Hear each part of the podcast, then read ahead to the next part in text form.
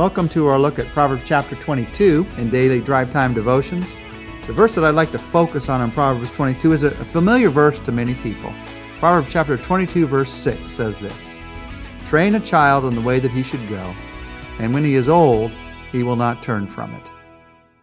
Now, this great proverb, familiar to a lot of people, I would honestly say has been the source of more heartache than you can possibly imagine.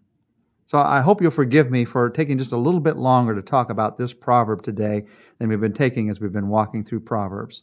And I hope that if you're not a parent, you will forgive me for talking about being a parent today because uh, these are truths that you can share with those that you know and love that are parents.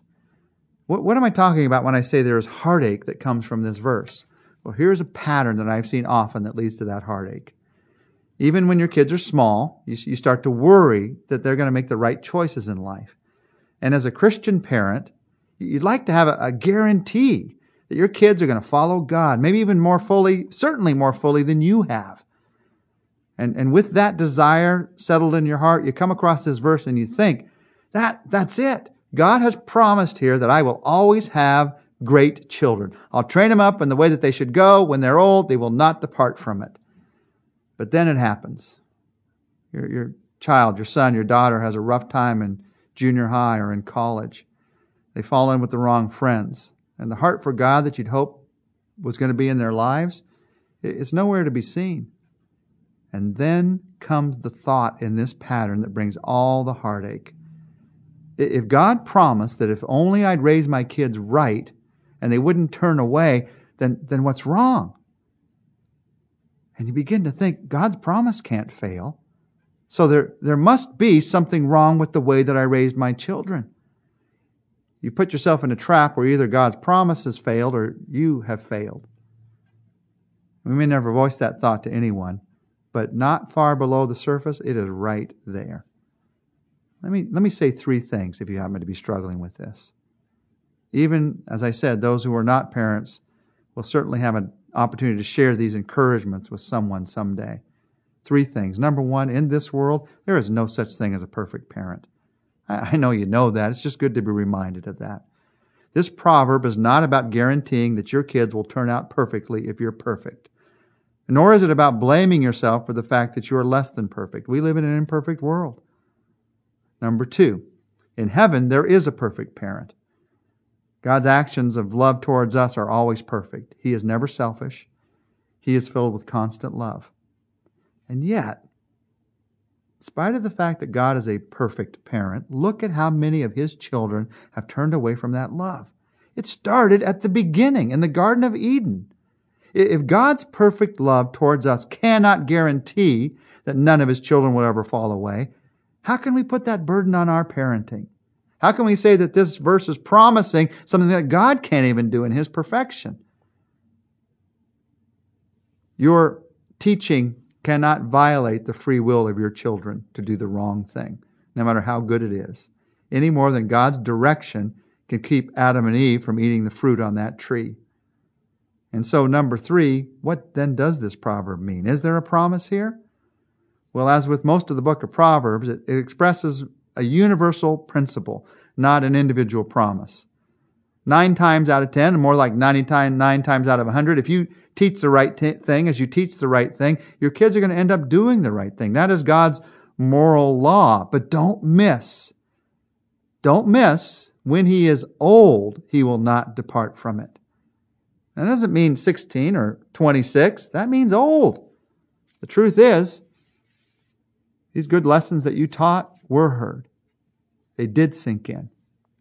So stop telling yourself that the time that you gave teaching your child was just wasted because they're struggling right now. Those teachings sink in so deeply, these verses tell us that even when they're old, they still remember what you taught. It's still there right at the top of their minds. Now, we always have a choice. And when they're old, they're going to have a choice about whether to follow God or not. But as we get older, we tend to get wiser and we've been taught the right thing early on, as we get older, that wisdom that we were taught early on eventually comes around.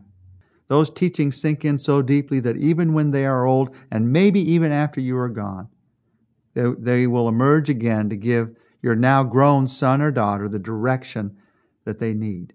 Now that is a promise that you can hold on to. So stop, stop the guilt. Stop blaming yourself for what you shouldn't blame yourself for as a parent. Start the honesty. Go ahead and be honest about things that you could have changed.